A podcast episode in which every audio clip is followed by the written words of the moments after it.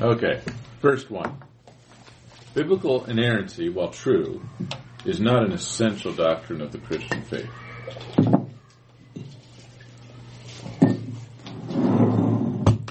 False. Right? Everyone's afraid to say false. Yeah, I, I mean, there's a there's a there's a sense in which there are some people who don't believe in inerrancy, and we can still call them Christians. At the same time, we said that really the, the question of inerrancy really becomes a bellwether issue. It, it it really says something about what we believe not only about the Bible, but also about what we believe about God and His, his character itself. So, I, I think we can call this an essential doctrine of the Christian faith.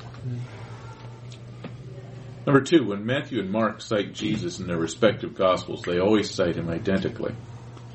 False. False. So why is that not a violation of inerrancy then? One of them's wrong, right? We wouldn't need both of them to write it if they were going to write the exact same thing. Okay. Different perspective. Yeah, yeah. Perspective, different the way- What perspective. they each saw, the way they each saw it, but it's still according to God's word. Okay, yeah, I'm, I'm hearing perspective. Is that the right word to use No. there?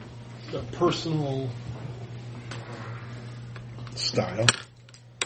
Okay, some some stylistic differences, right? And and Purposes for the book.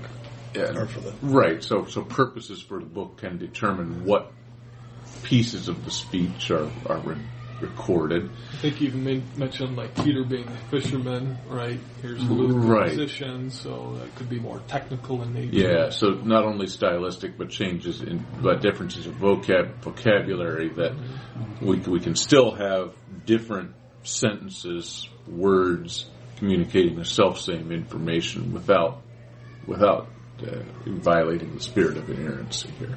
So yes. Number three, the very best English translations are exact word for word translations. False. Why not? Well, it's transfer of language. Some words Don't exist. Right. Are different. Exactly. The transfer of languages, yes. So, so sometimes it's a matter of words not existing, but very often it's the idea of forms not existing. Yeah, you know, different features of language that uh, don't correspond from language to language. We talked about idioms and paratactic and hypotactic languages last time, and uh, poetry, how that shows up differently in different languages and such. So, uh, so all of those things come together. That does not threaten inerrancy, uh, but it does does mean that we have variations uh, that take place, and that's acceptable. So, this is a really good article by Rod Decker on verbal plenary inspiration and translation. A little bit technical at times, but uh, does a really good job of explaining here um, how how it is that we can how we can have a variety of translations, um, and you know some of them quite precise, and yet not necessarily the best. Uh, so uh, he, he does a very good job with that. I recommend that to you if you uh, have nothing to do tonight. It's good. It's a good read. So we're in the middle of page 52 here, and we're right. We sort of cut off right in the middle last time. We're talking about inerrancy still, and then we we said we needed to put some qualifications on this idea that there are no errors, no the, the, the scriptures do not fail. They, there are no errors in them. And we said, uh, first of all, the doctrine of inerrancy speaks to accuracy but not exactness. Gave some examples here of of uh, measurements and such, and, and uh, numbers that were apparently pro- approximations. And uh, that's an appropriate way of, of writing. It may not be as precise as it could be, but it's no less accurate for, for not being so precise. Uh, we also said and that uh, that the doctrine of inerrancy speaks to the original manuscripts only, and uh, with that little line there that translators are always traitors, because not not because they're nefarious people, uh, but because as the translation takes place, there's always something that's lost, given up, Um, even in the very best of translations, something something's lost. You know, when, when you translate an idiom or a poem from one translate tran from one language to another, you, you just can't retain it. I mean, it's just it's just impossible. Uh, you might be able you may be able to reconstruct a poem from in another language, but if you're going to do that, you're going to have to be uh, you know, quite free with uh, with the with the kind of language you use. You can't translate poems and idioms from one language to another. Okay, but that doesn't uh, that doesn't mean that inerrancy is not true. Just means that it's restricted in its prop, most proper sense to the original manuscripts. Okay. The third one here, now, now we're cutting new turf here tonight, is that the doctrine of inerrancy is not upset by the limitations of human language or human finiteness. We've mentioned this one already, uh, so we don't have to spend too much time here. But let's let's uh, revisit this idea here. We've seen before, God created man as a linguistic creature. He, made Adam speaking. Didn't have to learn to speak. He made him speaking. He knew how to communicate, and it seems that the precise reason that uh, God made him a, a a communicating, a speaking creature was so that he could talk with them, so that he could communicate, reveal himself to them. So it's only as the scourge of evolution reaches into linguistic theory that you know we, we evolved from a bunch of grunts and groans and whistles and snorts uh, to words uh, that uh, that that we have this problem emerge. The whole reason God gave us language is so that He could properly communicate to us. Uh, that's why we we talk we talk about uh, uh, language as a received capacity. So we talk about the received laws of language. These aren't acquired or or invented per se. Now some are added, of course, but uh, but language comes to us already ready made, and there's already rules and laws in place that uh, make language work, and we simply adopt them. Uh, we don't invent them.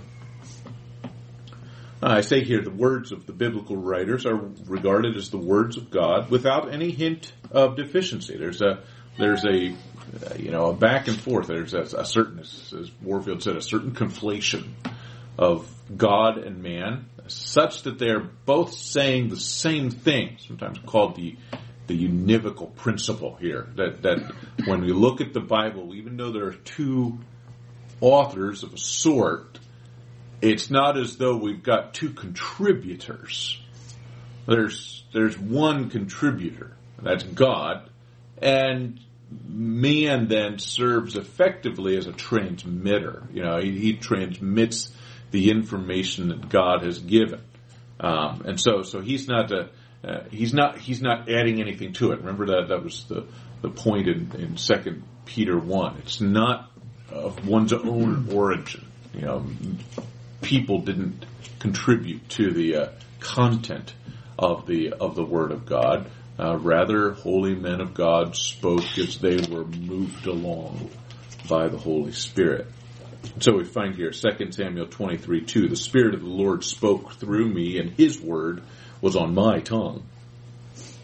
Jeremiah 36, the words of the Lord are synonymous with the words of Jeremiah. It, goes back and forth. 1 Corinthians 14:37, what I am writing to you is the Lord's command. So there's an identity with what uh, the scripture writers were writing and what God was saying. Okay. Another qualification here. While the entry of sin has resulted in man using his capacity for language inefficiently, sometimes incorrectly, you know, we don't all speak well, we forget words, things like that. The miracle of inspiration seems precisely intended to overcome the problem of human depravity. So uh, we could say, oh, depravity makes inerrancy impossible, but that's the whole point of inspiration.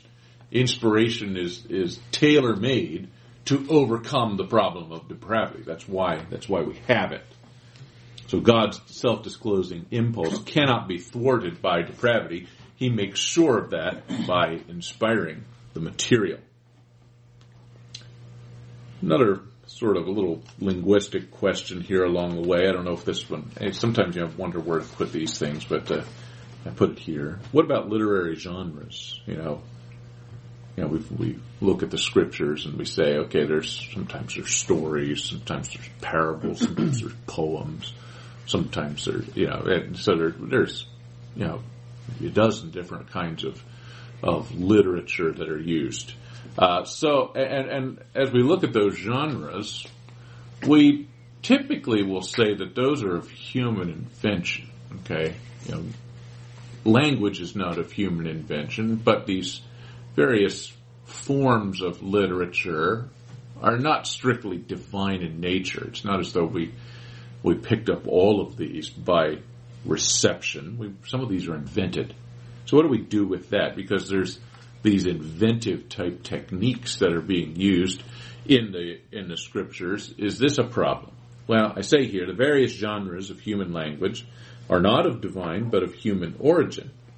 There is no uniquely superior, divine, or heavenly genres to which the human authors turned when they were writing the Bible. Some people say that. That's just not the case. These are of human invention. It's not to say, however, that the capacity for genre development is rendered hopeless by depravity. Humans, even in their depravity, will drink deeply at the well of God's common grace, make all sorts of aesthetic contributions, beauty, linguistic, scientific, other achievements. These may be borrowed capital, but can produce that as what is that which is genuinely good, beautiful, and true. Even an unbeliever can produce things that are good, beautiful, and true, even despite his depravity, because the image of God is such uh, that we still have these capacities, uh, you know, innate within us. Uh, it's it's not as though you know when Adam sinned, he was no longer able to speak any longer. Depravity didn't touch the capacities given to him in the divine image. He didn't lose his ability to rule any longer. He still has the dominion mandate, you know, laid out in front of him. He has to he has to complete it so he can rule. He can speak. He can sing. He can write poetry. He can he can do all sorts of of, of things uh, that uh, are, are his because God has equipped him with the skills to cultivate and develop these kinds of things. Um, and depravity doesn't stop the capacities. It, you know, it slows things down, makes things difficult, m- makes things incomplete and ugly at times, but it does not do so uniformly that they cannot make contributions. So uh, all of this to say that the literary genres, which are of human invention, are not such that they thwart the message of God that is being produced here. Okay, any more than you know limitations of vocabulary do. Okay, thoughts on that?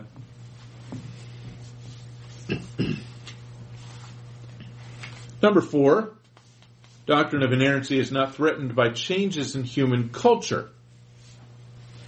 We've noted above again that each of the human biblical authors assumes his own culture, including issues of dress, architecture, agriculture, music, marriage customs, etc. So, when we read particularly, I think it becomes even most clear in the Old Testament, but even in the New, there are things going on that we don't do anymore. Uh, uh, we don't, you know, build a roof parapet. What's with that? You know, why, why do we, why do I need a fence around my roof? Well, you recognize that they're speaking in the customs of their day. That was biblical OSHA. Yeah, it was. It was biblical OSHA. It's really what it was. Um, I actually, I actually bring that up when when I uh, when I when I when I teach some of my classes. That I think think that's what we have here. It it probably gives le- gives legitimacy to OSHA. You know, maybe there's some overreach there, but it gives legitimacy. You to say it. maybe? some legitimacy. no, maybe there's overreach. yeah, Maybe. yeah, yeah. There's overreach. So, yeah, so the, these head coverings that are spoken of, and, and we scratch our heads and say, what exactly is this? And there's quite a bit of debate as to what are these head coverings. Uh, are, are they, are they, you know, they, are they like the burqa? Are they like a shawl? Or they, or a veil? What, what, what is, what is this? And there's quite a bit of debate. Um, you've written on this, course. So, but but there's but but that doesn't mean that the meaning is lost because of the customs of the day that are being discussed here. Now, sometimes we have to work a little harder, uh, but uh, that doesn't that doesn't mean that uh, we've, we've lost the meaning because we've moved on culturally. Also included here are issues of linguistic development and vocabulary. Words don't always mean the same thing, even in the scriptures. You know, there's time that goes past. There's evolution of the language, such that words mean, you know, they, they, they develop nuances over time. And then, of course, there's there's always the case that some words mean more than one thing at any one time. So, so, so there, there's development. Sometimes you have to do a little bit extra work to, to ask the question, okay, what did that word mean then, as opposed to later? I mean, those are those are kinds of questions that sometimes you need to ask.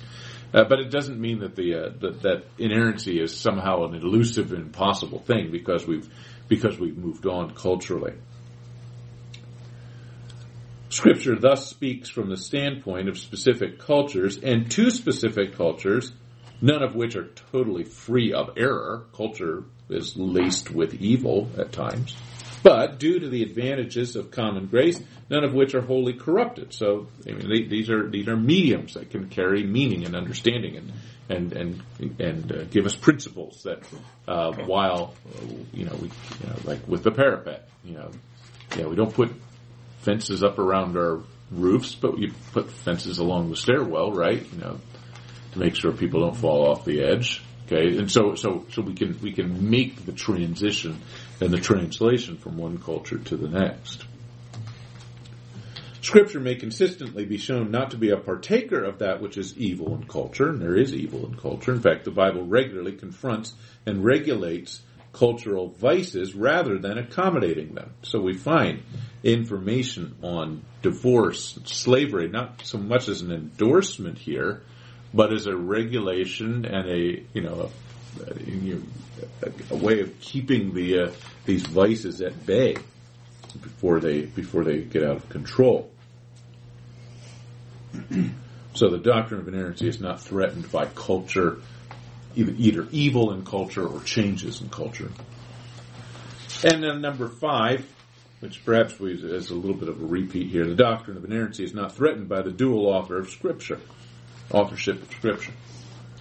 Work of inspiration has been shown to be an organic confluence of human and divine, not a mixture of two independent, autonomous contributions, one of which is human and the other is divine. So despite the presence of two contributors, the, speak, the scriptures speak univocally. That's with one voice. Bible's God's message, not a combined message that is partly man's and partly God's. Okay. Would you elaborate on the distinction you made between confluence and mixture? Yeah. When okay. Perhaps perhaps the, uh, uh, an analogy might be the difference between a mixture and a compound. Um, you know, if, if you're a chemical guy, uh, you know, a mixture is something that you, each, each part is still observable, um, and you know, each part is it re- retains its identity. Uh, like if you try and mix oil and water, they they separate. They just they, and so it's it's not it's not as though this is a mixture, partly human and partly divine, but rather a confluence.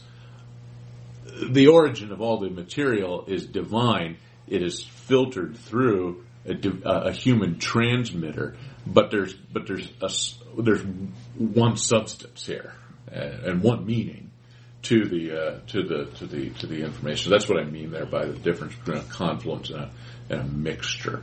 Uh, there's there's not two con- contributions that you can discern one from the other. In fact, sometimes you'll read in commentaries that you know liberal commentaries where they'll talk about you know this is what yeah that this is this is something that the human inserted here. You know this is the, the you know in, the, in Pentateuch there's the J, E, D, and P contributors, and J J said this and E said this. We can tell because it's a different hand. Well, no, it's it's all it's all divine, filtered through human transmitters, but it's all divine and it's singular in nature. There's you can't distinguish multiple hands.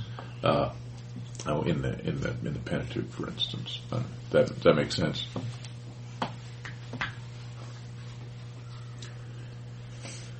I give it an analogy here, and sometimes analogies break down, but uh, uh, this is one that uh, John Frame uses in his book to the hypostatic union of Christ. That is this this union of the human and divine in the person of Christ. There's one person.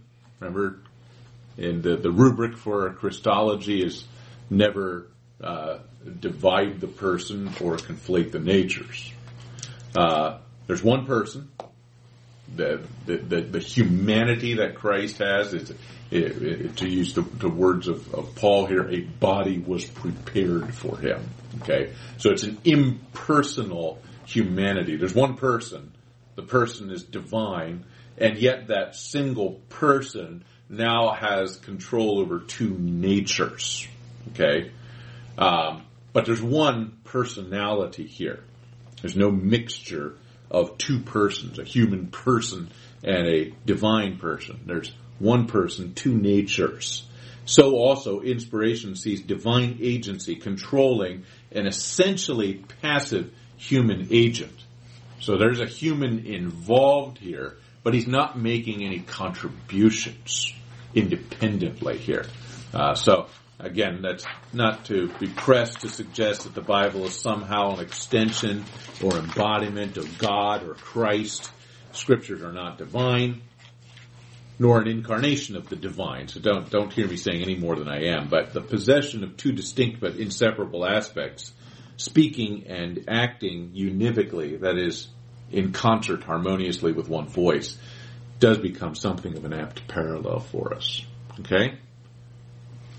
So inerrancy, and uh, spend a lot of time on inspiration and inerrancy because these create the foundation, the backbone, the spine for uh, everything else we have to say about the scriptures. Any any thoughts here on inerrancy?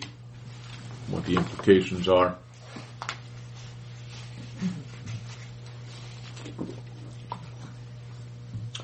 Okay, a couple of more corollaries here, and they as we as we move along here uh, you're going to see here that the, uh, the, the, the scriptural support is going to get scanter and scanter. So there's there's less and less, fewer and fewer Bible verses that we're going to be putting down. Uh, but the corollary, I think, remains strong. Uh, this one will have two verses. the next two, we're going to have very few by way of, or, or and certainly an incomplete set of verses. Uh, so let's talk about these here, and we'll start with the corollary. And, and uh, as we move along, you're going to see why this corollary, be, these corollaries become so important. The idea of corollary.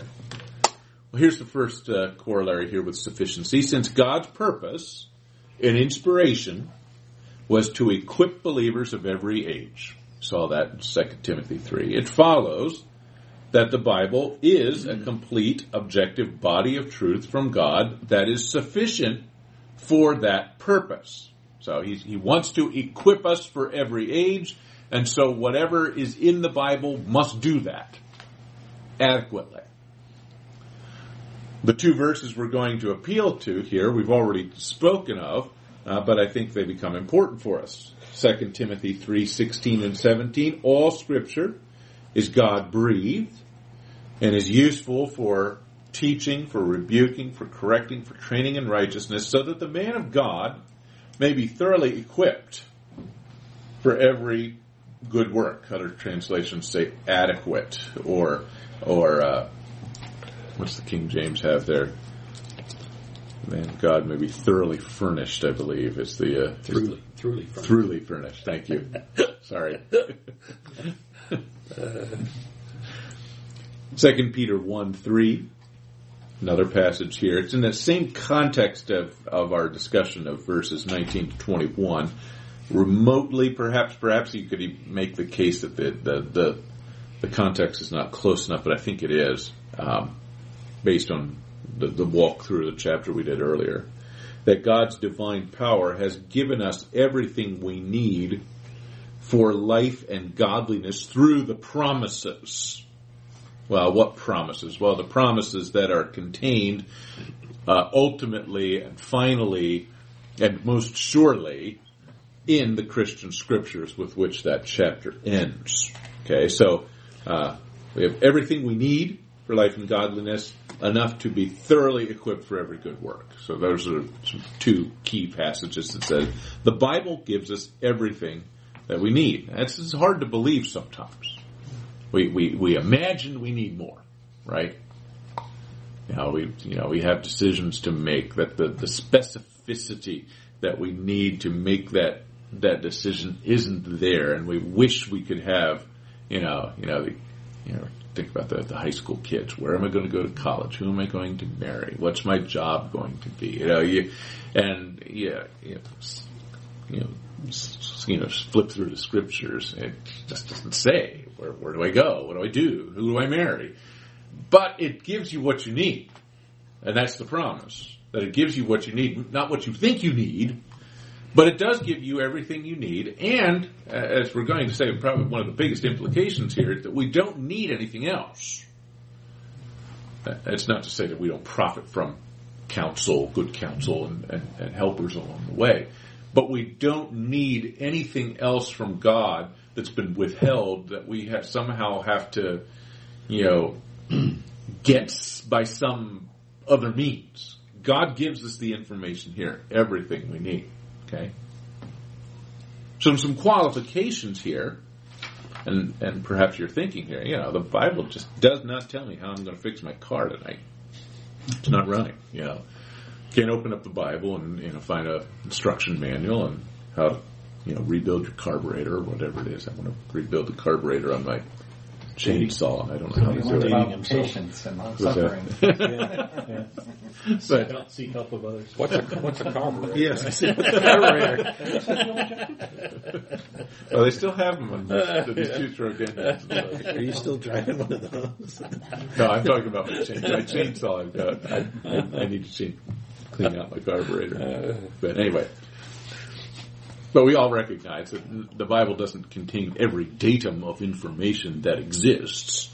So how do we get away with talking about sufficiency? Well, it does not mean that the scriptures speak comprehensively about everything or that nothing can be known apart from direct confirmation of scripture. This is actually a, a theory that's, you know, even out there, still encountered occasionally. And when I was growing up, I grew up Christian school.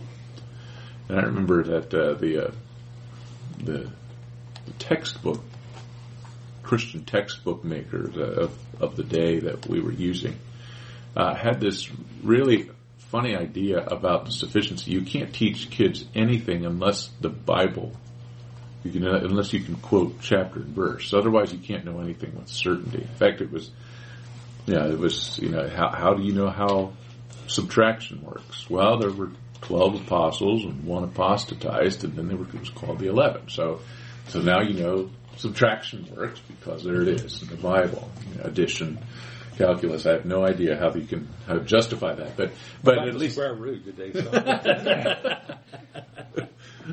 we got pi, but it's only three. Wait until you get to imaginary numbers.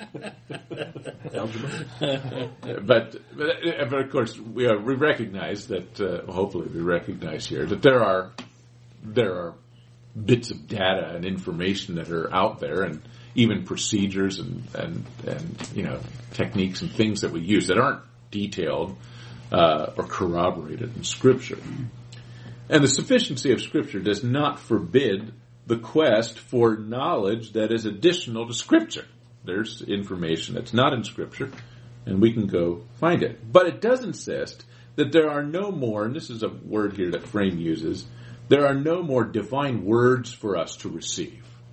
All of the words that God intends to give us are included in the Bible. Okay, we've got everything we need. Now, of course, this would be uh, denied by our charismatic friends. Yes, it would. Um, which is what one of our objections to. I mean, they would have to deny this statement. yes, right? yes, they would. Yeah, that's one of the implications that we're going to have in the next page. Yes, that, uh, that yeah, any anything that the, that that God purportedly says beyond what the scripture says is not only unnecessary, but also unwelcome because we have everything we need. At, at, at, at best, it can only repeat itself. At worst, it's going to create conflict. John said, don't add or take away from it. Right. So our charismatic friends like Grudem would say, there are no more necessary words, right? Right. Yes, they would use the word necessary. Or, and in his case, not even, there are no more words that come to us in this inspired way. Inspired. Because he, he, he, he talks about there's a prophecy that's an ongoing prophecy, but he says it can be partially mistaken. Uh, that uh, that the uh, it's just a remarkable statement, and he persists in, in this. Wayne Grudem does uh, that uh, that uh, the information, in order to distinguish it from Scripture, I, I appreciate that at least. He's trying to, to He's trying to preserve the sufficiency of Scripture. trying to preserve the sufficiency of Scripture, but it just doesn't work if you've got more information coming. Um, and so, so he says, what you have is a, a, a possibly partially mistaken report of what God said. So, in other words, God spoke into the mind of the individual, and they did their their best to, to sort of report on what God said, but they don't have the uh, they don't have the the miracle of inspiration to make sure they get it right. Uh, wow, to me that's a that's a terrible bit of information to have that might be wrong. Okay, so yeah, I go to church and somebody speaks a bit a bit of prophecy. Might be wrong, but hey, it's, it's a little bit of a help. Well, really? I, I I prefer to get stuff that's without error and sufficient. So that's what we have in the scriptures. Secondly, here, the sufficiency of Scripture does not mean that, say, the Spirit is not necessary for life and godliness. It's not as though we simply have the Bible and, and you know the Holy Spirit is no longer necessary.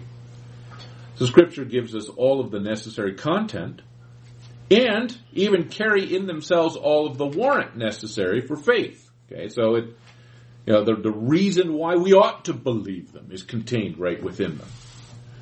But the cause of faith, that is, what changes our depraved mind so that we will embrace what's there, is the purview of the Scripture. It doesn't lie in the words. It's not as though there's something magical in the words that awakens, uh, uh, you know, awakens our our our appreciation and our acceptance of those words. It's something that's done to us externally by the Holy Spirit. this is the purview of the Spirit of God. And we'll talk a little bit more about that under the topic of illumination, which is one of the last topics we talk about here in, the, in this course. Sufficiency does not mean either, and this is sometimes you hear, something you hear as well, that the purview of Scripture is limited to spiritual truth. Yeah, because it says here, it gives us everything we need for eternal life and godliness, that the Scriptures speak sufficiently for what we need to do ethically and morally in life, but it doesn't speak to anything else. Okay, that's sometimes what you hear, that it gives us necessary spiritual truth. But Scripture gives us not only everything necessary for life and godliness, but also what I'll call here the transcendentals necessary to correlate all truth. See if I can explain that. The Scripture doesn't comprehend truth in all of its infinite specificity. It does not follow that there's a separate neutral realm of secular truth that is not affected by God. It's free from any epistemological constraints. That you know, why is it? You know, why, why is it that, uh, for instance, uh, I can uh, a surgeon can, you know, cut into me and be sure that every time he does that, it's pretty much going to be the same kind of stuff underneath every time. How, do, how does how does he know that? Well, uh, yeah, and, and and really, that's what science is based on: the ability to re- observe and repeat things over and again. Right? That, those are those are the you know, those are the cardinal features of the scientific method here.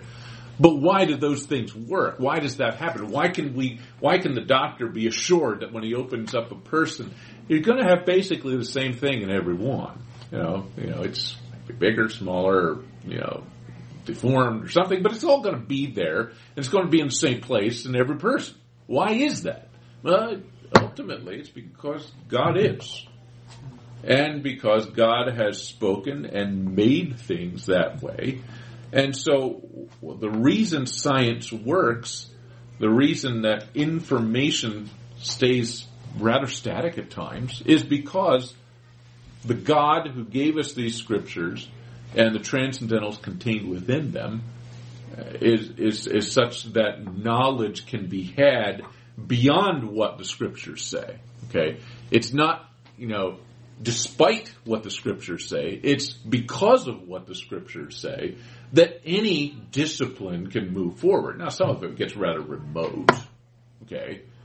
Uh, at the same time, I think philosophically we can trace the, the, the legitimacy of any discipline, if it is legitimate, to the fact that God has spoken. Uh, and spoken clearly in the scriptures. Okay? So, this means that biblical sufficiency renders all disciplines, all sciences, all the sciences, history, such, subservient to the authority of Scripture, such that all disciplines find their legitimacy in the biblical worldview.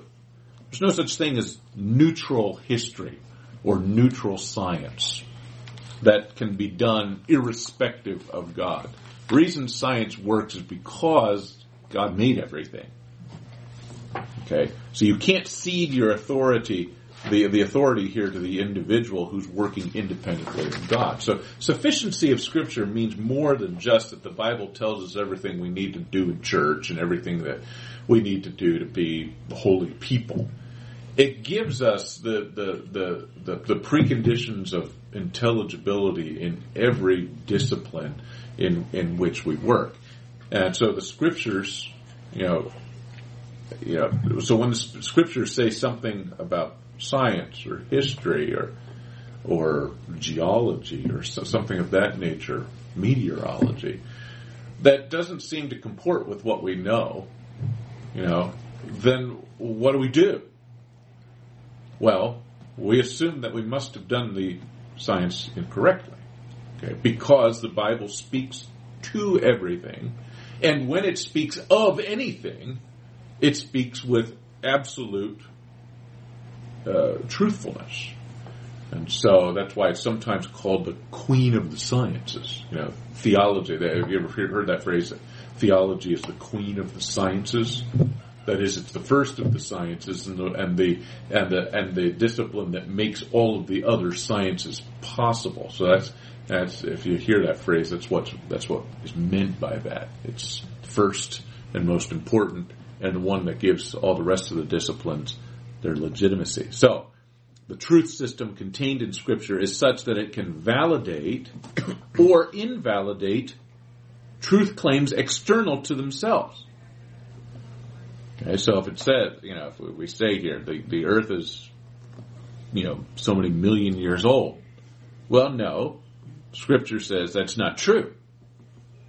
It, it, despite what would appear to be the case if we, you know, extrapolate the current conditions and the rates of change and and and and uh, you know, uh, you know the, the, the fossil record and such. If those things have been continuing at a uniform rate for for millions and millions of years, then yes, the Earth has to be such and such an age. But the Bible says no. There are other factors in place, other explanations for that data, and the Bible's right. Has to be. Because it is the one that renders legitimate or illegitimate any of the other conclusions that are brought up by the rest of the disciplines. Even though it doesn't actually say everything it could, it is an arbiter over all truth. As Van Til was fond of saying, the Bible speaks to everything. Doesn't mean, doesn't speak about everything, but it speaks to everything. More specifically, he notes that the Bible, in the infallibly inspired revelation of God to sinful men, stands before us as that light in terms of which all the facts of the created universe must be interpreted. And I think this is included here under this idea of sufficiency. So uh, uh, I've got a little bit more robust understanding of, of of sufficiency than some include in in their systems of theology, but uh, I, th- I, think it's something that can be defended here. Uh, that sufficiency is more than just that the Bible says everything we need to know spiritually. It actually, it's actually much more comprehensive than that. Does that follow? Does that make sense?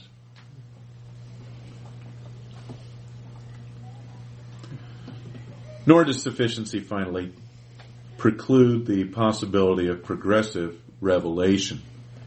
While the scriptures were at every point in history sufficient for mankind in his particular setting, God's specific expectations of mankind were not static, resulting in the need for additional revelation.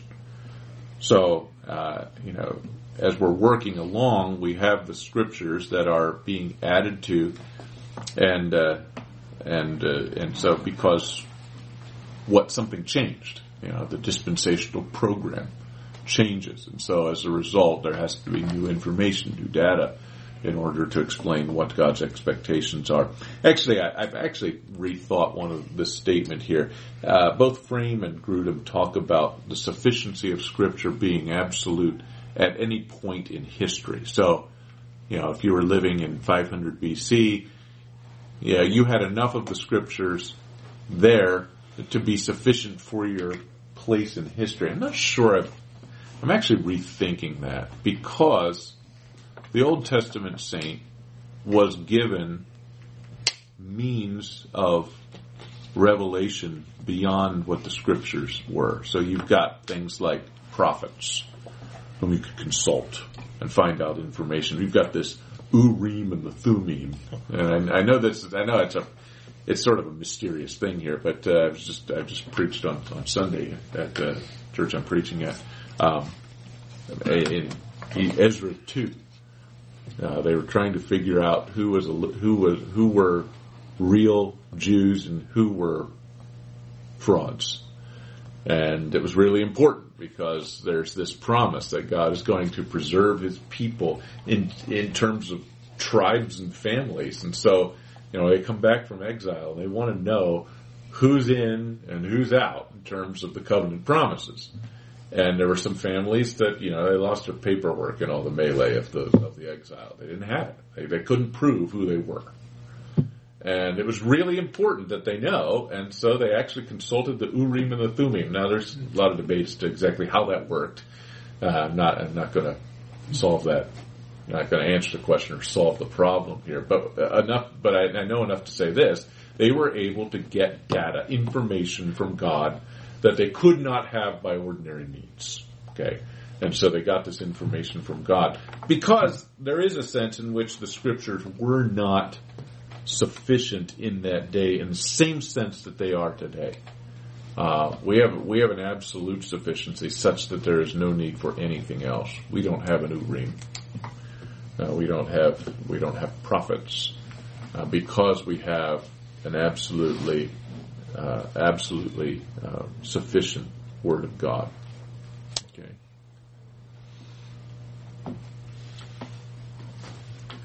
Implications of scriptural sufficiency, and perhaps here's where we blow it open here. If there's questions, they'll probably show up here.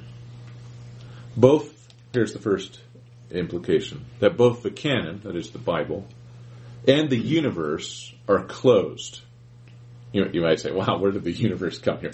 Well, if indeed the Bible is sufficient as it stands, it cannot countenance any further changes to the created order, with to which it speaks with perpetual sufficiency. If the world is changing, you know, if, if the universe is changing fundamentally, then the Bible would have to change to keep up. Okay. So the universe is closed. Okay. There's there's not additional creation going on. Uh, and, and any evolution that could possibly be in place here has to be what it, what's sometimes called the micro variety. Okay, we're not actually seeing changes that are fundamental in nature. I mean, there might be, you know, you know, you know, a, a, a, a, set of dogs in some particular that live in the desert might, you know, you know, develop certain, you know, resistance to heat or something that, uh, that, that they don't have now. So there might be a, a micro evolution of sorts, but there cannot be any sort of fundamental changes to the world order, or else the Bible would not be sufficient any longer. So it cannot countenance changes to the created order that would require additions to its message. So the universe is closed if the canon can be if the canon is going to be closed, and if the canon is going to be closed, then the universe has to be closed. Which brings our second implication, which is probably the most uh, the the more uh, you know controversial of the two here. Additional revelation is not only unnecessary but also unwelcome. It's unnecessary because we have everything we need. If we have all everything we need, there's nothing else that we need that we could possibly get through other means of special revelation, prophecy, or tongues, or whatever the case may be. So it's not only unnecessary, but also unwelcome. Unwelcome. God has given man a book and a brain. A book and an illumined mind, and these together are described as absolutely sufficient, immediately rendering suspicious all other additional revelations. We, we talked about this just a few minutes ago here. So anytime that someone comes along and says, you know, God told me X. Uh, know, I, I my my my immediate response is okay. If God told you X, which I don't think He did, but if God told you X, and it's something that you need in order to move forward in life, then it was already contained in the Scripture. And if it wasn't, then you're you know you you basically said that I you know the Bible isn't sufficient here that I need something more. And to the degree that it what I what this new information I have is in conflict with what the scriptures say it's it's got to be wrong. It's got to be wrong. And so it's so that's why I say here it renders suspicious all other additional revelations at best you know, if somebody if somebody you know speaks a word from the Lord here in, in uh, you know in, uh, in a church context here, what what what are the options here? One, he's repeating something that we already have in the Scripture because the Bible has everything we need. So, okay, so that means it's useless. Okay, it might be a mistake because the New Testament prophecy, according to Grudem, can actually have some mistakes in it. Well, that's not that's not good for us. Or number three, it's it's actually fabricated. Okay, uh, it's it's it's made up and it's untrue, uh, and so you know, none of these none of these are, are very compelling reasons. In fact, they're compelling reasons not to listen to prophecies and, and words of revelation uh, that uh, that people claim to have. They're they're actually contrary to this doctrine that is clearly stated in both Timothy and Peter. That would include all these people that say they came back from the dead Yeah. and what they saw in heaven. Right. Yeah. Wasn't wasn't that the you know when when the rich man and Lazarus? Right. Yeah. He's you know send send my send uh, Lazarus back so that my brothers don't come here. And what's the answer? they have the Already they have have the word. Moses and the prophets. Right. They have they have everything they need. Right. It's it's not as though somebody coming back is going to make a difference. Uh, they they have the sufficient material they need to avoid hell, Right. and Lazarus coming back is is can only confuse. It's not going to compel. Yeah. So So would you put a limitation here on in this age? These two points apply to this okay. right. church Yeah, age. yes, correct. Yeah, I think I, I- don't think it's without without mistake that this is this is Paul's last book and Peter's last book that he's giving this information. I think they're anticipating the completed canon. We'll talk about canonization here probably next week here, uh, but uh, there's an anticipation here that the canon is going to be closed and completed. I think uh, we'll find some fascinating things about this this concept here. Hopefully, What about statements like, God told me to go to China? I They're mean, not, they're not true. yeah, that's true. The reason I ask about that prophecy was Because you'll hear missionaries say, well, usually they'll say I was led, yeah, which I think is valid to say I was led. providentially, yeah, sure.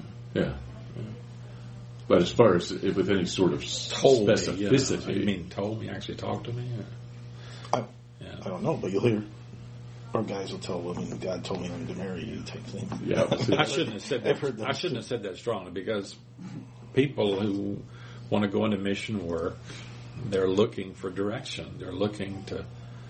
I want to be sure that I'm. And in fact, they'll, they'll go to churches and they'll and people will ask them, "Well, how do you how do you know you're supposed to go to Kenya?"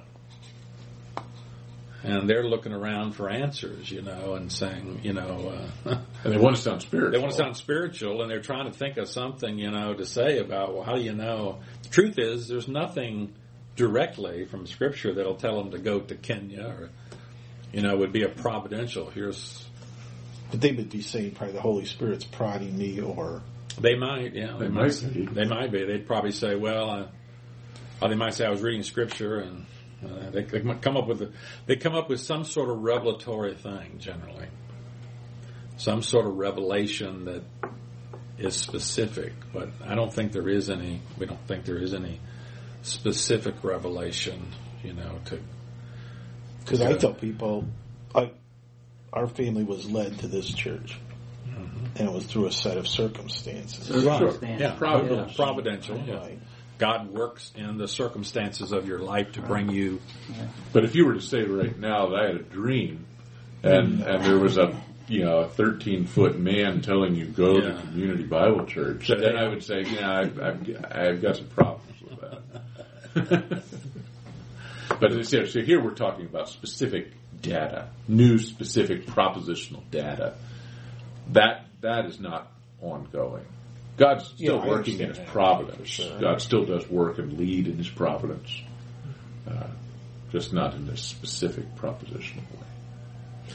But the reason I ask about in this age is only because in the book of Revelation there's going to be prophecy in the future. Right. So we will get new revelation. So, so obviously Scripture is not sufficient for that day, Right. because God will see fit to give people new, more information that they, you know, that they need, mm-hmm. that they thinks they need. You know, Because there will be changes to the world order, Yeah. right? So the, Yeah. you, know, you said the canon's closed because the world is closed, the universe is closed. Well, when God steps in and reorders things, mm-hmm. well, then we do need new information. It's all for Because this age. Well, that would have been the same. So Old Testament, right? They had they had everything they needed in the Old Testament, right? right? And so then when Christ came, except that they did have means beyond the Scripture to get Yeah, information in the Old did, that's Testament. So I'm not, I'm not sure it's quite exactly the same. Um, we don't have the same claims of sufficiency in the Old Testament either. Uh, so I, I'm not sure I'm In a practical sense, what it, they did have what they needed for life and godliness. The, In general. they had the scriptures. They they knew how to please God. They had, in the sense that they could be sanctified and grow.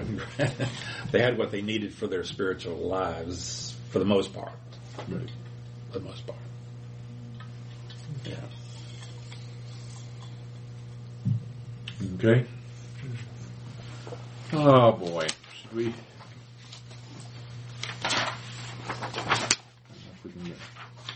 Let's let's try and do this. We've got 15 minutes. I'm trying to do preservation here. There's this You're, fella. led, you're led to continue. I was led to continue. I saw that name Combs there.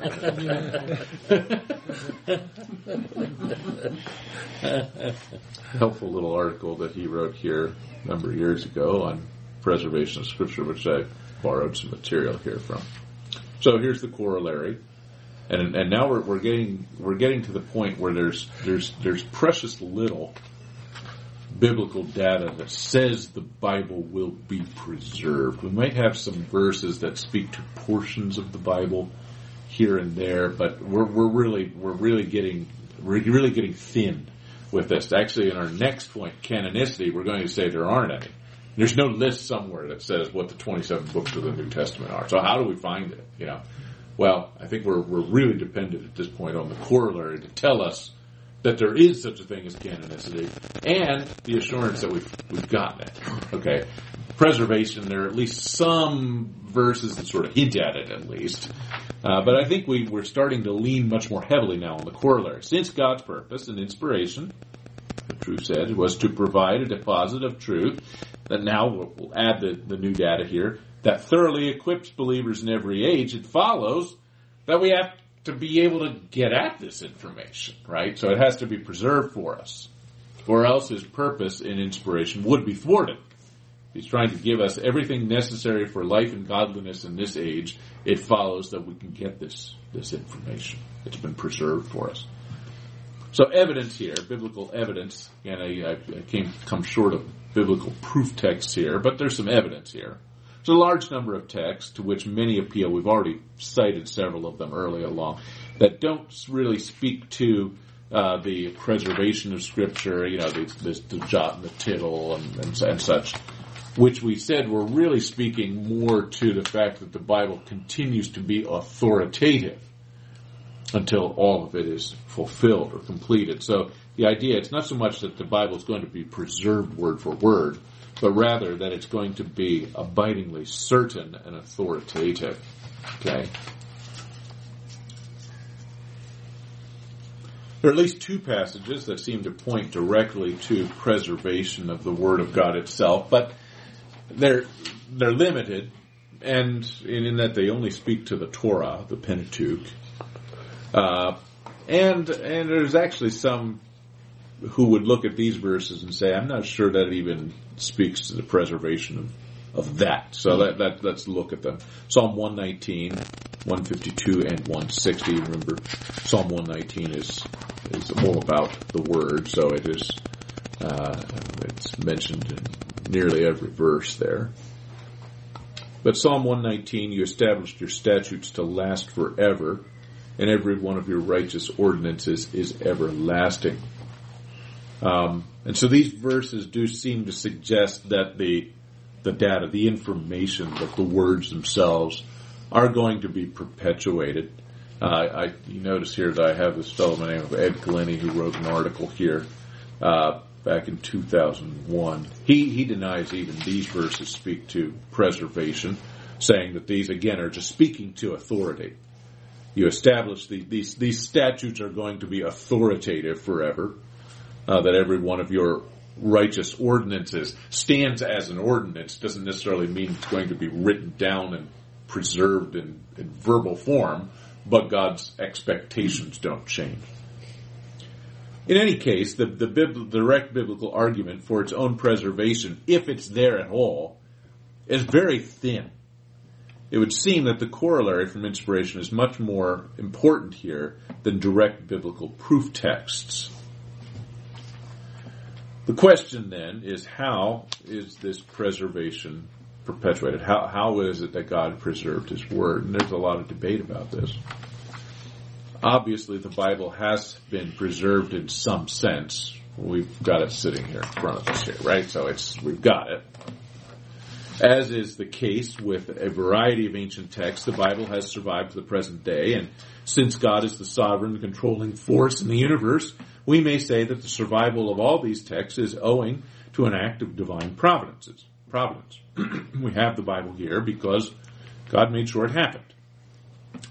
The question under consideration is how God did this.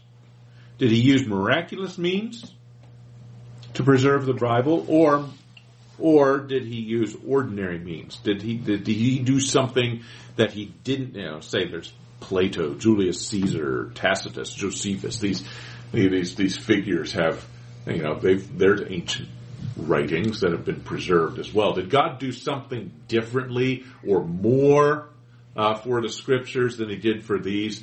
Uh, was there some sort of a miracle that took place to make sure that the Bible was preserved? Basically, I have three views out here that uh, we can appeal to. The first is the miraculous view. The miraculous or perfect preservation view of the exact words of the scripture in a single manuscript or version, which often will include here some sort of re-inspiration of material. Uh, for instance, you find that kind of language that's used uh, from in King James only uh, circles that the that the King James actually corrects the Greek. Okay, corrects the Greek and Hebrew. So if you come and say that's not what the Greek and Hebrew said, yes, well, those were imperfectly preserved, God performed a second miracle, a second miracle of inspiration to sort of, you know, you know, standardize everything in English. And the King James actually is the inspired word of God by a secondary, a, a, another miracle of God. And if there are, if there is, you know, if there's a tension here between it and some of the Greek and the Hebrew, then we should actually correct the Greek and Hebrew from this re-inspired material. Okay? So the example here then is the King James only. Yeah. What, what's a TR only? Uh, Textus Receptus. It's a, it's a, it's a, it's a, it's a, it's a, it's a. Well, when when when the uh, when the English Bible was being translated, 16th century, I think this this this this collection of texts was made um, in order to make the and and uh, Erasmus took these you know Greek texts that he had available to him, not necessarily the best ones, but were some that were available to him, and he and he put together an, an you know a, an authorized Greek text. He, he sort of pored through them and put together a Greek text that was the the standard text. And it's largely used in the uh, tra- translation of the King James, though not entirely. Um, and so some would say, okay, well, the King James wasn't perfect, but this, this, this, the, the text that's based on is is uh, is isn't is somehow perfectly preserved. So uh, they're not quite on the same in the same place as the King James only, but they're only a step removed, really. So that's one view that it's miraculous, perfect preservation. Secondly, we've got folks who say there is no doctrine of preservation. You know, it's just, you know, it's you know, it's a it's a great idea, but we don't know for sure whether the Bible was preserved. And then their third view, which is where I'm gonna where I'm gonna land, and you can see that great theologian Combs is there too as well. Uh, that would would say that the Bible was preserved providentially and essentially in the totality of the manuscripts and versions that are you know scattered throughout Christendom, um, and so the Bible is all there, and we've been able to cobble it together uh, from from from these you know these various sources uh, that uh, you know they, they tried as faithful as they as they could to preserve. Of course, there were mistakes made along the way, dozens, hundreds, thousands of mistakes that were made over the course of years. But uh, through all of that, that the essential message of the Scripture has been preserved. It's all there. So analysis here. While many advocates of the first view claim not to hold to a miraculous view, but a providential one, but they do so by special pleading. For instance, uh, Hills, who's a wrote the book The King James Version Defended, calls for special providence that preserves the Bible infallibly. I, I always look at that word special providence and I, I, it's a, it's a it's a slippery word.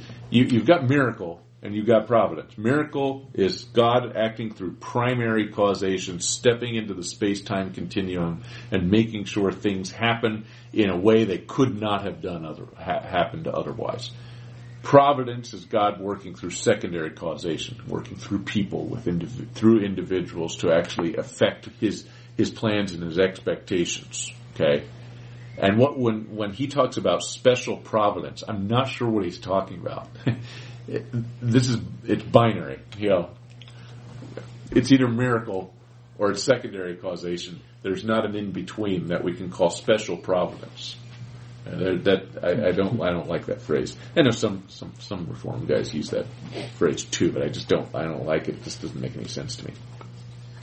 So they have he has a special providence that preserves the Bible infallibly. Well, that's miracle. This position cries out for a biblical corroboration, historical evidence, and leads to absurd defenses of impossible readings in the scriptures. Now we talked about the straining, straining out, straining at a gnat, uh, which is just wrong, just wrong. And almost expressly demands schism in the church on entirely unsustainable grounds. Special pleading. Well, I, think it's the King James. Why do you think it's the King James? Because it's the King James, duh. Uh, well, okay, that's that really wasn't much of an argument, you know. Um, it's it's like I say, that's what I mean by special pleading. Um, I, I like this one, so I'm going to accept this one.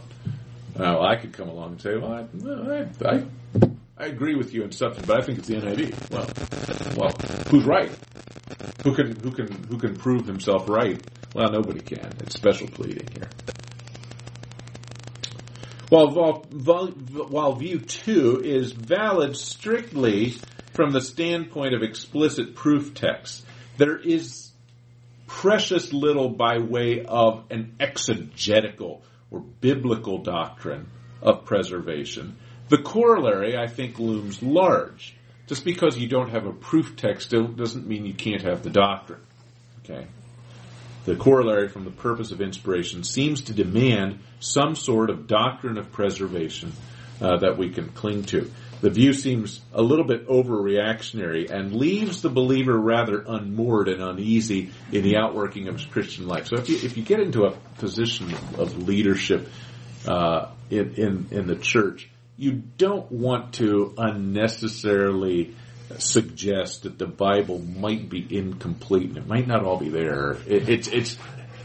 I think it's just a it's a bad idea. Not only do I think it's a wrong idea, but I think it's a it's it's practically a very foolish thing to do. I, and that's, that's part part of the reason it, your pastor rarely brings you know debates about you know words you know, is this the right word? This might not be the right word here. You know, it could be a different word. You know, probably doesn't say that. You know, I guess I haven't heard him preach all that many times, but but he probably doesn't say that very much because of the effect that it has on people. That says, you know, can I trust my Bible? Well, you can trust your Bible. You can trust your Bible. There are there discrepancies here and there of, of words that you know that are, that you know scholars are divided which word it's supposed to be. Yeah, okay doesn't mean that it hasn't been preserved. It's but and and and I think it's probably unwise to to to really continue to iteratively point this out all the time. Okay, so while there may be a sense that there is no biblical doctrine of preservation, I think we can say theologically there is is one. So light view three then becomes the most defensible position. It moves preservation out of the realm well, into the realm of normal providence, eliminating the need for miracle or re-inspiration. Secondly, it calls for the preservation of the essential message of the scriptures, leaving room for imperfect translations, transcription, typographical errors, etc., but leaving intact everything necessary for life and godliness. Okay. There, there might, might be, you know, misspellings and, and words askew here and there, but the essential message is there. Okay, everything necessary for life and godliness is there.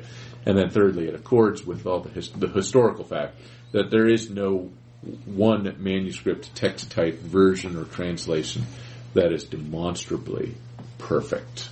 Okay, there is there's none anywhere. We don't have the manuscripts anymore. We have uh, you know very good copies and translations and such that we have and that, that, that we can use, but not none of them can boast perfection. Okay, thoughts on that preservation? you wrote the article. Do you have anything more to add there? No. oh, I could add, but I don't think anybody wants to listen. but as they find pieces of manuscripts, it supports the preservation idea. I mean, they, right? Yeah, in general, yes. Mm-hmm. Right. What's interesting is, uh, uh, you know, Wallace makes this point that we found a lot of manuscripts in the last 130 years.